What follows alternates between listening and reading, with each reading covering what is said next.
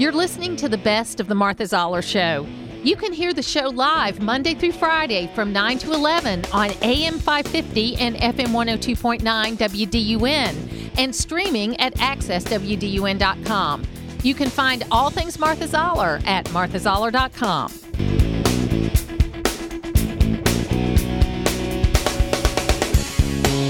to the Martha Zoller Show. It's the Thursday edition. It's always great to talk to Senator Jon Ossoff, and he is joining us this morning. Good morning, Senator Ossoff.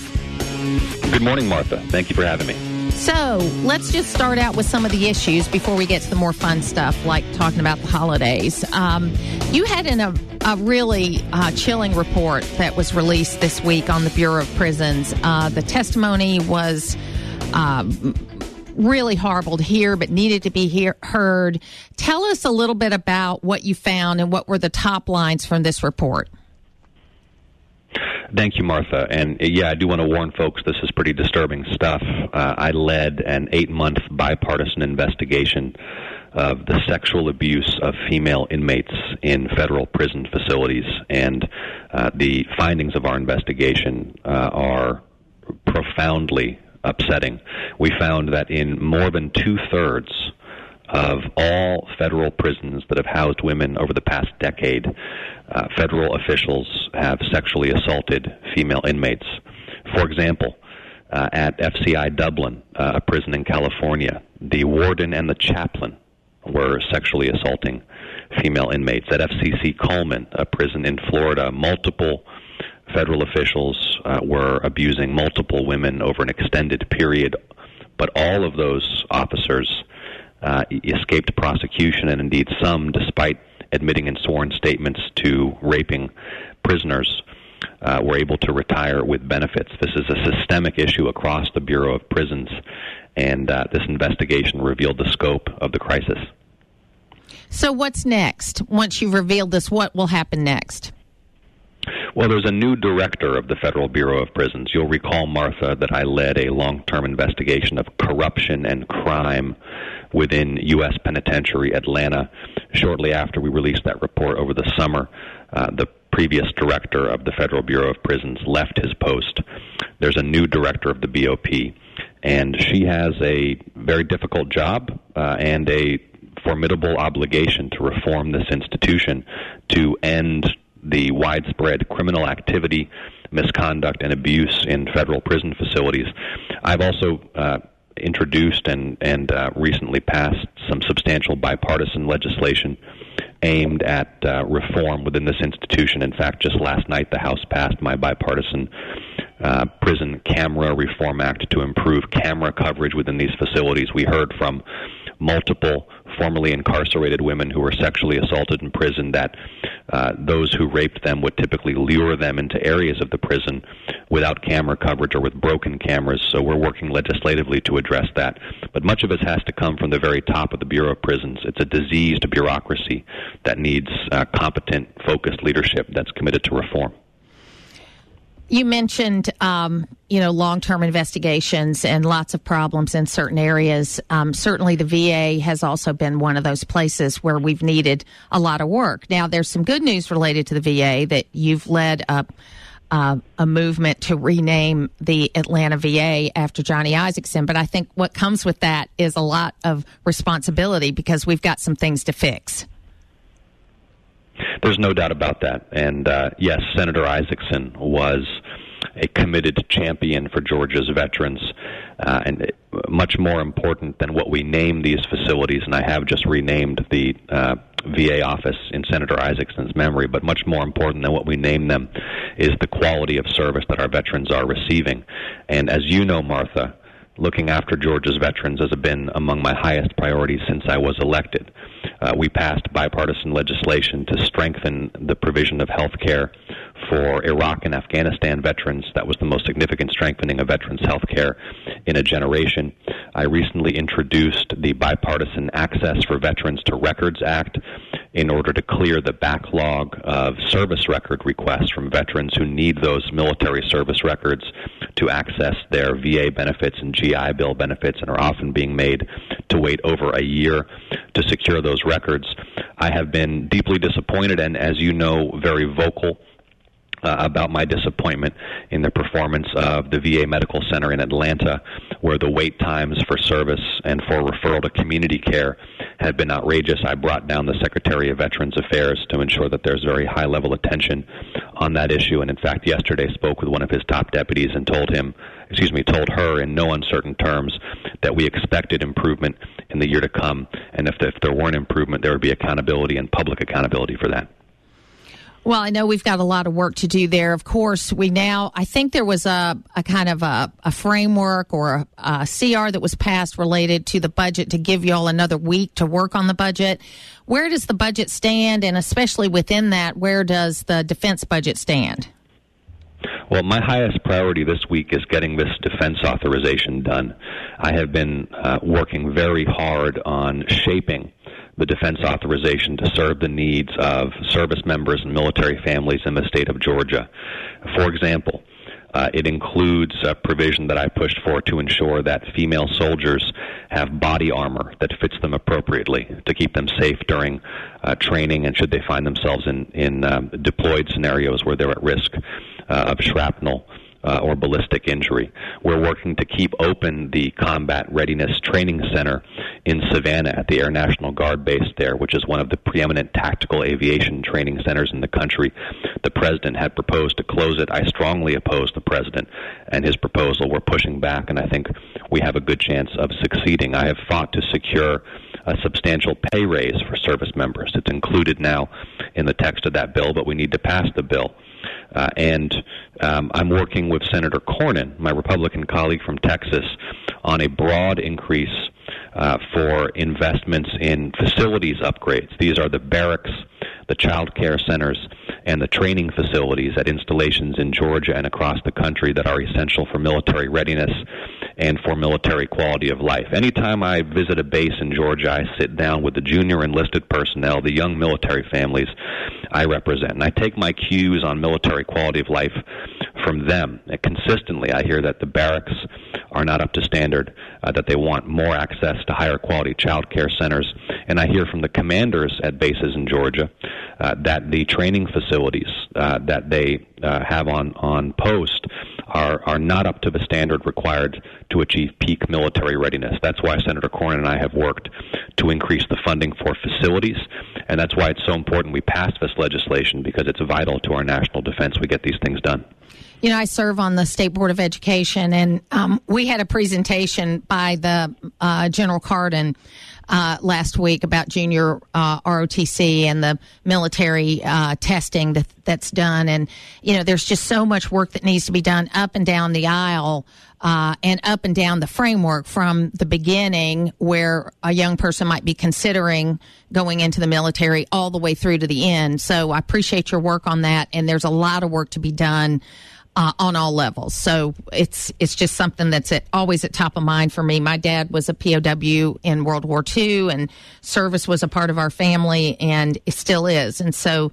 Um, thank you for what you're doing with that. Um, let's talk about the budget. Just do you think it's going to get passed on time? Uh, or are we going to go into this ongoing omnibus continuing resolution cycle that we're in? Well, we're already late. and yeah. uh, this is a, a point of great frustration as a, a relatively new member of the Senate just to see how how slothful the approach to getting this done has been when the stakes are very high, in particular for our national defense. I am urging at every opportunity my Democratic and Republican colleagues to achieve a compromise here that allows us to pass a responsible budget measure. Neither side is going to get everything they want, and we've got to stop this sort of winner take all fight to the death mentality when our national defense is on the line. If we don't pass this budget by year's end, and you can ask uh, any unit commander in the state of Georgia, you can ask any of the service chiefs over at the Pentagon, that the consequences for national security are really significant. It hamstrings our military. Uh, and so that, that is why by year's end, we have got to find common ground and enact a federal budget uh, that allows our military to engage operationally and in planning and training necessary to protect the country. And you know, I know we'll we only have a few more minutes today, but next time when we get together, since you have really such expertise in investigations and has shown that just in the short time you've been in the Senate, uh, we're going to have a change of power here uh, in. Uh, a few weeks, and there's a lot of investigations that are being talked about on the House side. And I'd love to get your thoughts on that, not necessarily the content of the investigations, but just how you've been able to get a number of very uh, substantive investigations off the ground uh, and gotten Republicans to work with you on it. And so I think it's worth um, some discussion next time. We'll need a little more time to do that, but I do appreciate your work on that. Um, I want to also give a plug for your constituent services because I've had to use them not only by referring some of my listeners to you as well as uh, I've I've used you on some personal things that I had to have done. Your office, your constituent services, and I think a lot of people the most underused part of what you do and that people don't know about is that you may be a Democratic senator, uh, you may live in Atlanta, but you represent the whole state of Georgia. And if people need help, there are resources through your office that many times people can use before they have to spend money working on a problem.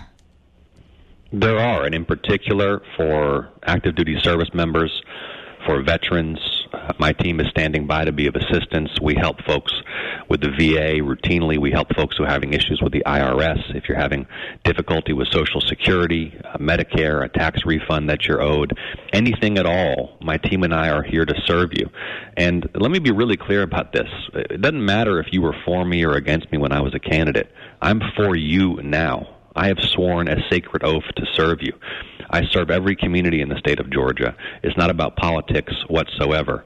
And to your point as well, Martha, about the work I've been doing in the Senate, every single one of these investigations that I've led in the last Congress has been bipartisan, has brought Republican and Democratic senators together to investigate urgent issues in the public interest.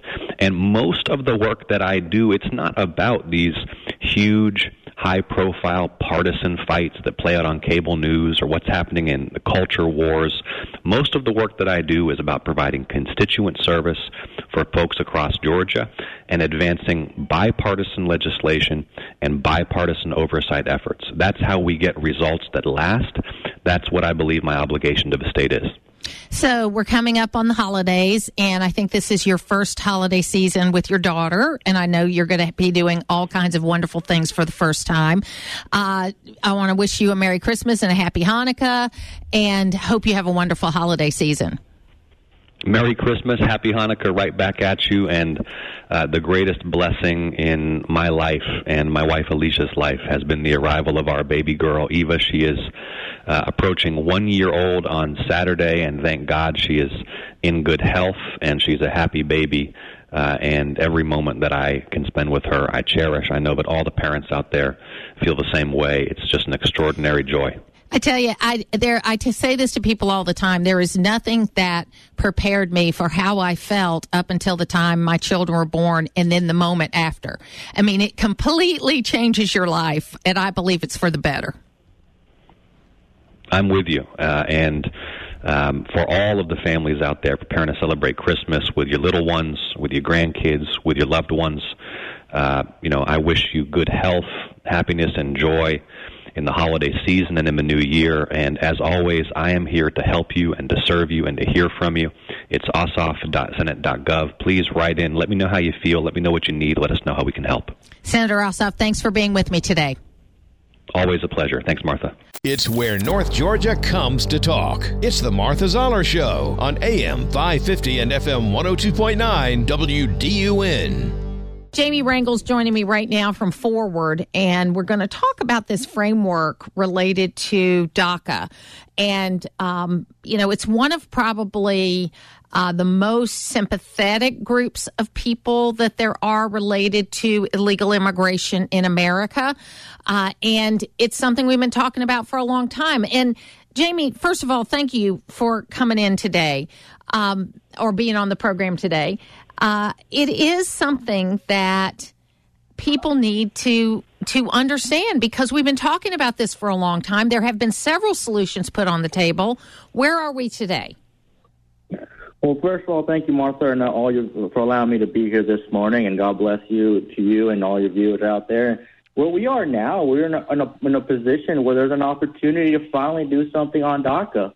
Uh, recently, um, as you might have heard on the news, that Senator Sinema and Senator Tillis of North Carolina and Arizona have uh, given a potential framework where a compromise legislation is possible. And at Forward, and not just at Forward, for someone who is a DACA recipient myself, we're encouraged by the reported talks and the bipartisan progress that's being made right now. And listen, Martha, like you mentioned, you know, the American people want solutions.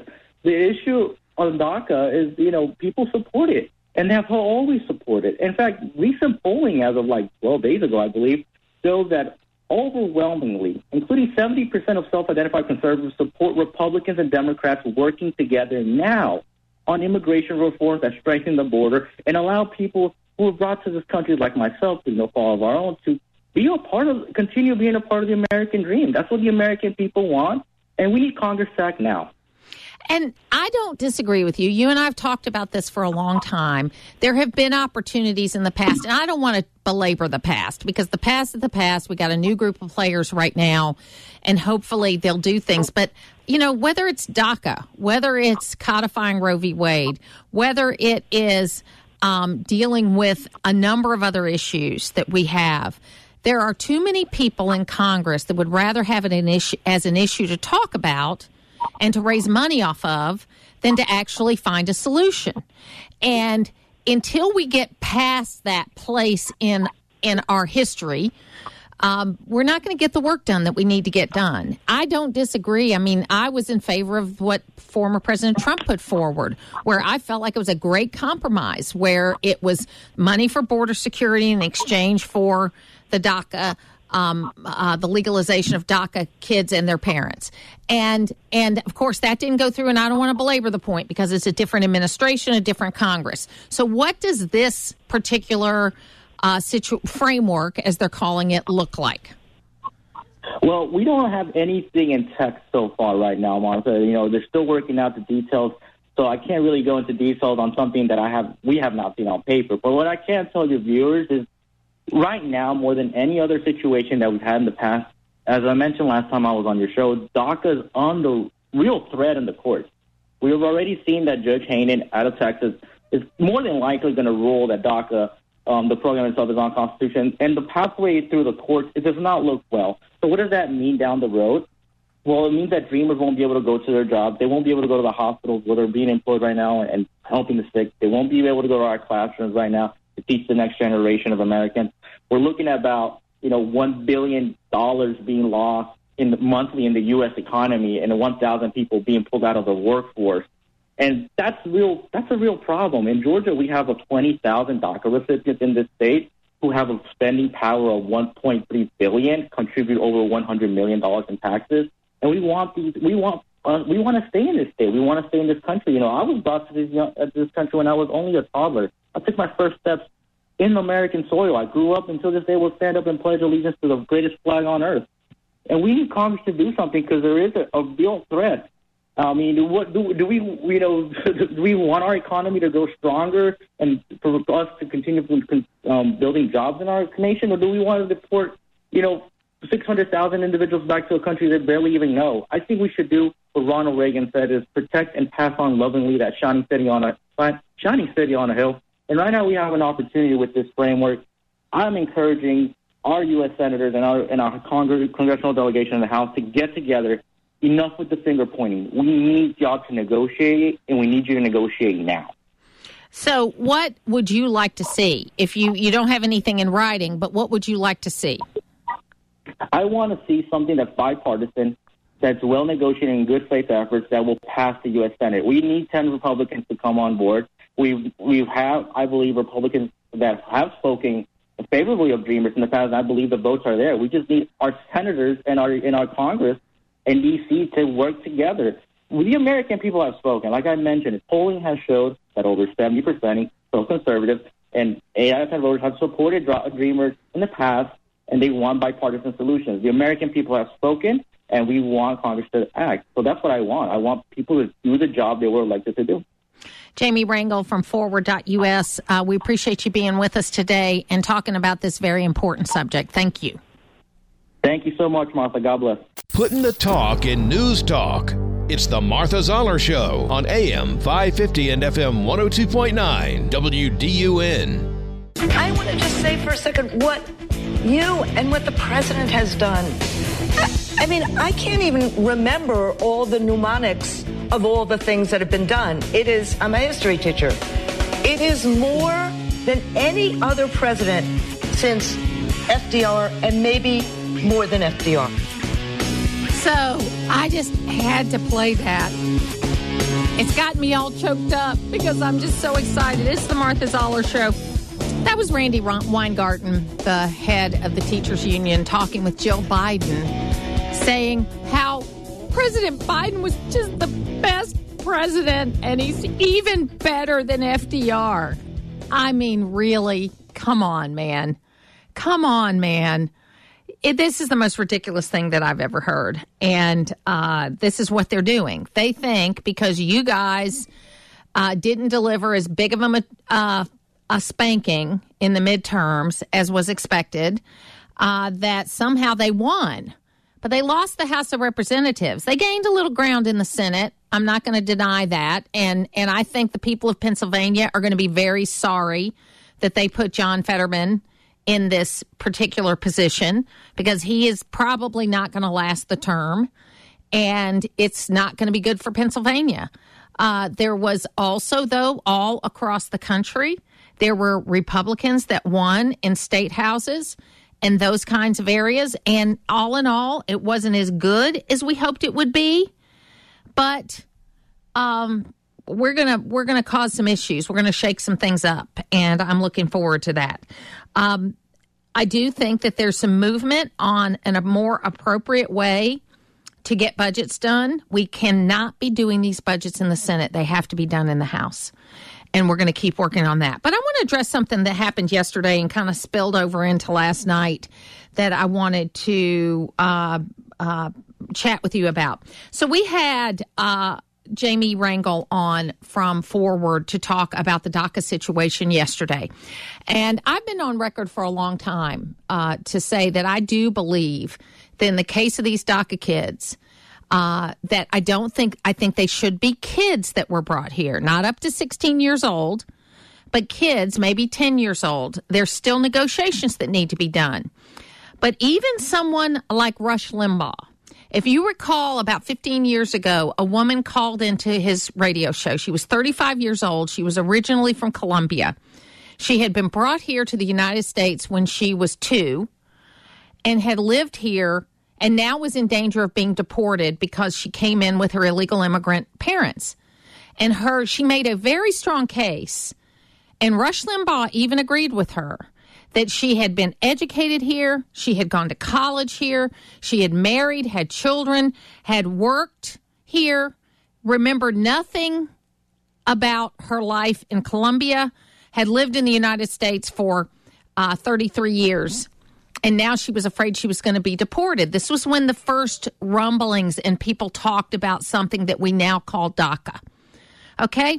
So reasonable people can look at the DACA situation and without being called pro immigrant, anti immigrant, uh, or being pasted by the likes of D.A. King as someone that doesn't understand the immigration issue. I like DA. I think the work he does is good, but he is so one issue oriented that he cannot have a reasonable conversation about the fact there are nuances to this issue. And so he's branded me an amnesty person on Twitter, which I don't care about Twitter. I made one response to it. I'm not going to respond to any of the rest of it. Okay, I'm not an amnesty person, although I do think a solution needs to be found for whatever we're going to define as DACA kids and I also have asked the question a bunch of times related to the deal that former President Trump, who probably did the best job on stemming illegal immigration of any president in the last 50 years. And what Donald Trump proposed was you give us $5 billion for the wall. We'll give you all the DACA kids, which at that time that number was about 700,000, and their parents which made the number about 2.2 million. I'll do that if you'll give me that. It's called deal making. It's called coming up with a solution that's going to work. And I do agree we need to go down a path like that. And if you're going to brand me an amnesty person because of that, fine, I'll take that. Because I don't hide from what I'm saying. I'm, I put the uh, interview out there immediately after I did it, as I always do. And and you know what? A few people, I mean, heck, I got five times the followers that DA King has, and most of the people that liked these these messages don't really have any kind of amplification. But what I would say about that is if we can't come to the table and have a discussion about the nuances of this, I've also talked about fiance visas. My nephew is going through a situation. He's now married his fiance, but he has spent $10,000 in legal fees trying to get his fiance back into the United States, who's now his wife, because they have to marry within 90 days. That part of the situation is true. If you get your fiance over here, you got to get married in 90 days, even if you haven't seen each other for two years. And that's the situation that my nephew found himself in. They met in graduate school. She was here on a visa. She had to go home and went home, followed her visa after you know, she could have overstayed her visa like most of the people who were illegal immigrants, but she didn't do that. She went home and they decided they wanted to get married. And so it took him two years to get her back to the United States. And COVID played into that a little bit too. But they had to get married within 90 days, and she still doesn't have her green card. She can't drive, she can't work. And there's something wrong with a system like that. That's the legal immigration part of the system. So there's many tiers to this immigration discussion, and you can join us on the phones at 770-535-2911. Here's the Martha Zoller view of what we need to do. Okay, and if you want to call me names because of it, fine. Fine. But I'm going to tell you this is what in my many years of looking at this we need to do. First, we need to secure the border, and I mean both borders. Okay, because you must have a secure border. We need to get back to uh, not that long ago, 2020, in uh, America, where we were we had less than 500 people a day coming across the border that were illegal, and now we have thousands a day. We need to secure the border. And that may not be a wall in the sense of it's a wall over 2,200 miles. Different terrains require different things. But I'm using wall in the general term that a way to deter people and to funnel people into the actual checkpoints that we have that are official checkpoints of the United States of America, number one.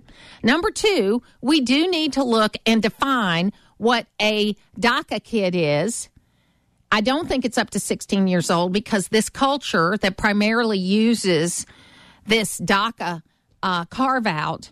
Uh, that that by the time kids are 12 13 14 15 16 they're acting like adults. They're dropping out of school and working to support the family. They are acting like adults. Okay so i don't think i don't think all the way up to 16 is the right age. Maybe 10 is the right age but i'm willing to have a debate about that and then we need, to, and I do think that President Trump was correct in saying you're probably going to have to allow the parents' legal status too. Because you really can't have a minor child if they're still minor children staying in the United States without their parents. Now, you could send them all back, but I'm talking about young people that have only lived in America, that uh, speak English, that have gone to school here and that, that there ought to be some clear things. I, I kind of am like Newt Gingrich in a way that there are there is a class of people that you're going to have to look at them family by family and you're going to have to make that decision and that's going to cost money and time but it's the right thing to do because they've lived here for 5 10 15 25 years they haven't been breaking the law while they've been been here other than crossing the border illegally they've been paying taxes i mean heck the people that go ahead and get a federal tax ID number and and they're paying taxes, we ought to figure out how to legalize those folks.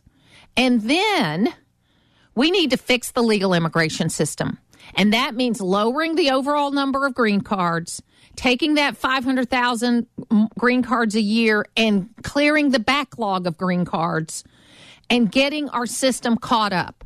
I don't think that's unreasonable and I don't think that is pro illegal immigration or pro amnesty. I think that is living in the real world and understanding that every person cannot be categorized in a certain way. But I understand DA's commitment to this because he has, and there are many people across this country who have lost loved ones to the crimes of illegal immigrants that should have never been here in the first place. And that is a travesty. It's local radio, and that's why you're listening. It's the Martha Zoller Show on AM 550 and FM 102.9 WDUN. Philip Magnus is joining us right now. Uh, he wrote an article uh, related to this situation uh, with Dr. Anthony Fauci and smearing the reputations of scientists. And that's why I kind of started with this great announcement that's going to be coming, that I hope is going to be a great announcement because I still love scientific uh, discovery. But in the age of Fauci, it's made it very difficult to believe everything you hear. And science shouldn't be that way. Everybody talks about what science is. Science should be proved, testable, and all of the other things that are involved in there. Uh, Phil Magness, thank you so much for being with us today. Yeah, thanks for having me. So, give us just the background on what happened uh, related to the Great Barrington Declaration and what Dr. Fauci did. Yeah, so the Great Barrington Declaration, uh, as your listeners probably know, uh, was a result of a conference that the American Institute for Economic Research sponsored in October 2020. And basically, what it was was a scientific statement making the case against lockdowns as an appropriate response to the pandemic. And uh, immediately gained a lot of media attention. But what we discovered about a year later through Freedom of Information Act requests uh, from the NIH is that Fauci and his then boss, Francis Collins, had basically ordered what they called, uh, quote, a devastating published takedown of the Great Barrington Declaration scientists. Uh, he dismissed them as fringe epidemiologists, attacked their credibility uh, just personal ad hominem attacks rather than engaging the scientific merit. And we also found documentation that they implemented this plan. So uh, uh, within a couple hours of uh, Francis Collins sending out this directive, uh, Fauci and his team are uh, looking for news editorials and political opinion pieces to circulate around as their talking points to trash and smear the Great Barrington Declaration scientists. Uh, so here we are a year later after that discovery, and there is a lawsuit uh, coming out of the Attorney General's office in Missouri and uh, Louisiana that just succeeded about three weeks ago in getting Anthony Fauci ordered by the federal judge uh, to be deposed about his involvement in this suppression of scientific dissent. So we're on the uh, cusp of finding out more information about that, but he's already lying again in the deposition. So, what, you know, we thought we were rid of Dr. Fauci. and uh, because he, you know, I mean, honestly, I just want to get 75 plus year olds out of our government, out of our leadership, out of, I want to move on. And as a person that's 63 and approaching that age, I still see the value in getting some of these folks out. Uh, you know, I don't, I don't think Dr. Fauci's a bad person. I don't think he's scientific. I think he's lost his way on what science really is. And what science really is, is where you look at different viewpoints, you look at different studies. If they're provable, then there might be different ways to approach things. And especially in the area of healthcare, one of the biggest things I think we didn't do in in the pandemic is rely on the 220,000 primary care physicians across this country that were doing things to help their patients stay out of the hospital. We didn't correlate that information. We didn't disseminate that information. We rejected it and painted all of them as being quacks. That's absolutely the case. And, you know, as you noted, science depends on contestable hypothesis, on, on trial and error, on testing. And you have someone like Fauci who comes in with the hubris of declaring, as he did multiple times, that he represents the science and any criticism of him is an attack on science. Well, that shuts down debate. And as a result, what we see is this pattern over the last two and a half years of Fauci making misstep after misstep, uh, changing his position back and forth. Uh, you know, we had conflicting evidence on masks that he flip flopped on, on lockdowns, on everything in between. They botched the nursing home situation. Uh, so it's just a chain of error after error after error, and yet he's presenting himself as like this all-knowing, hubristic scientific expert, and that anyone that would dare to question him uh, must be dismissed and attacked and discredited as fringe. And you know, have we learned anything? Number one, and number two, what can we do as individuals? Well, I think main thing we've learned, and this is really an unfortunate effect of the pandemic and its handling, is that the public health uh, bureaucracy, all these public officials that claimed to be acting in our interest, have really undermined their own credibility. They've uh, hurt their own reputations and ability to uh, respond to future emergencies like this, which I think is really a, uh, a great tragedy. Fauci has set up his successors uh, basically to be in a position of failure because he's lost the public trust. And institutions like the NIH have become political rather than scientific, so they've lost the public trust. Uh, what I think we can do to rebuild some of that is we need to proceed uh, full speed ahead with investigations to get the truth out there. It's uh, sunshine is the best disinfectant, and that's what we're starting to see with some of these things like the Missouri AG lawsuit and uh, actually getting Fauci before some of the congressional committees to testify on what he did and where he went wrong during the last two and a half years. We're talking to Dr. Phil Magness. Uh, he wrote an article uh, that looked at the FOIA efforts, which is the Freedom of Information Act efforts that helped to spur uh, this lawsuit. So tell us about the lawsuit. Yes, the lawsuit uh, basically came out of the discoveries that we made in the Freedom of Information Act uh, request, and this was this email that I found a year ago. What happened is uh, so the two attorneys general of Missouri and Louisiana, as well as a uh, private group, the New Civil Liberties Alliance, uh, filed suit against Fauci and the Biden administration uh, to basically uh, make determinations, to do an investigation and determination of if they pressured uh, social media companies, other public media companies uh, uh, to suppress scientific dissent, to attack uh, authors such as the Great Barrington Declaration writers. And what we're seeing right now is not only are they contradicting themselves in their deposition, uh, we're on the verge of all these uh, file releases that seem to be coming out of Twitter right now. Uh, so Jay Bhattacharya, one of the co-authors of the declaration, uh, just discovered that his Twitter account had been suppressed and put on a blacklist, basically from the day of its creation for political reasons.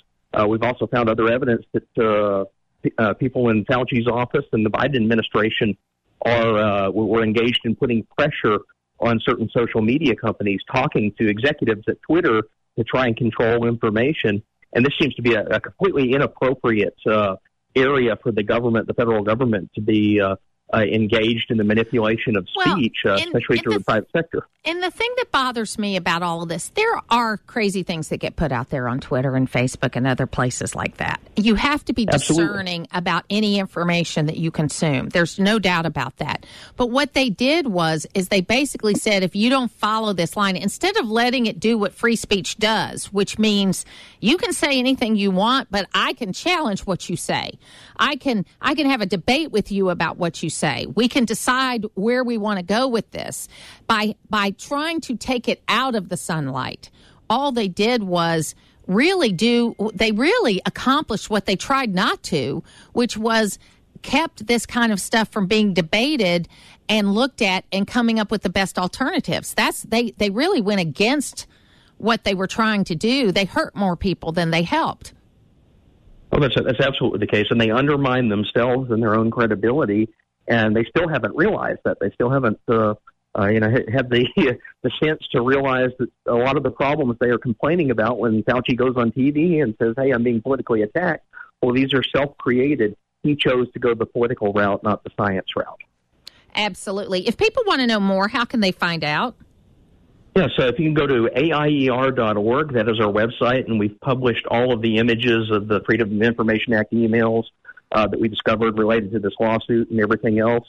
Uh, we do continuous updates on uh, this topic and numerous others. So, AIER.org. Thank you so much for being with us today, Phil. Hope you have a great day. Absolutely. You too. Thanks. To hear the full versions of last week's Martha Zoller shows, go to the podcast page at accesswdun.com and you can follow me on social media at Martha Zoller.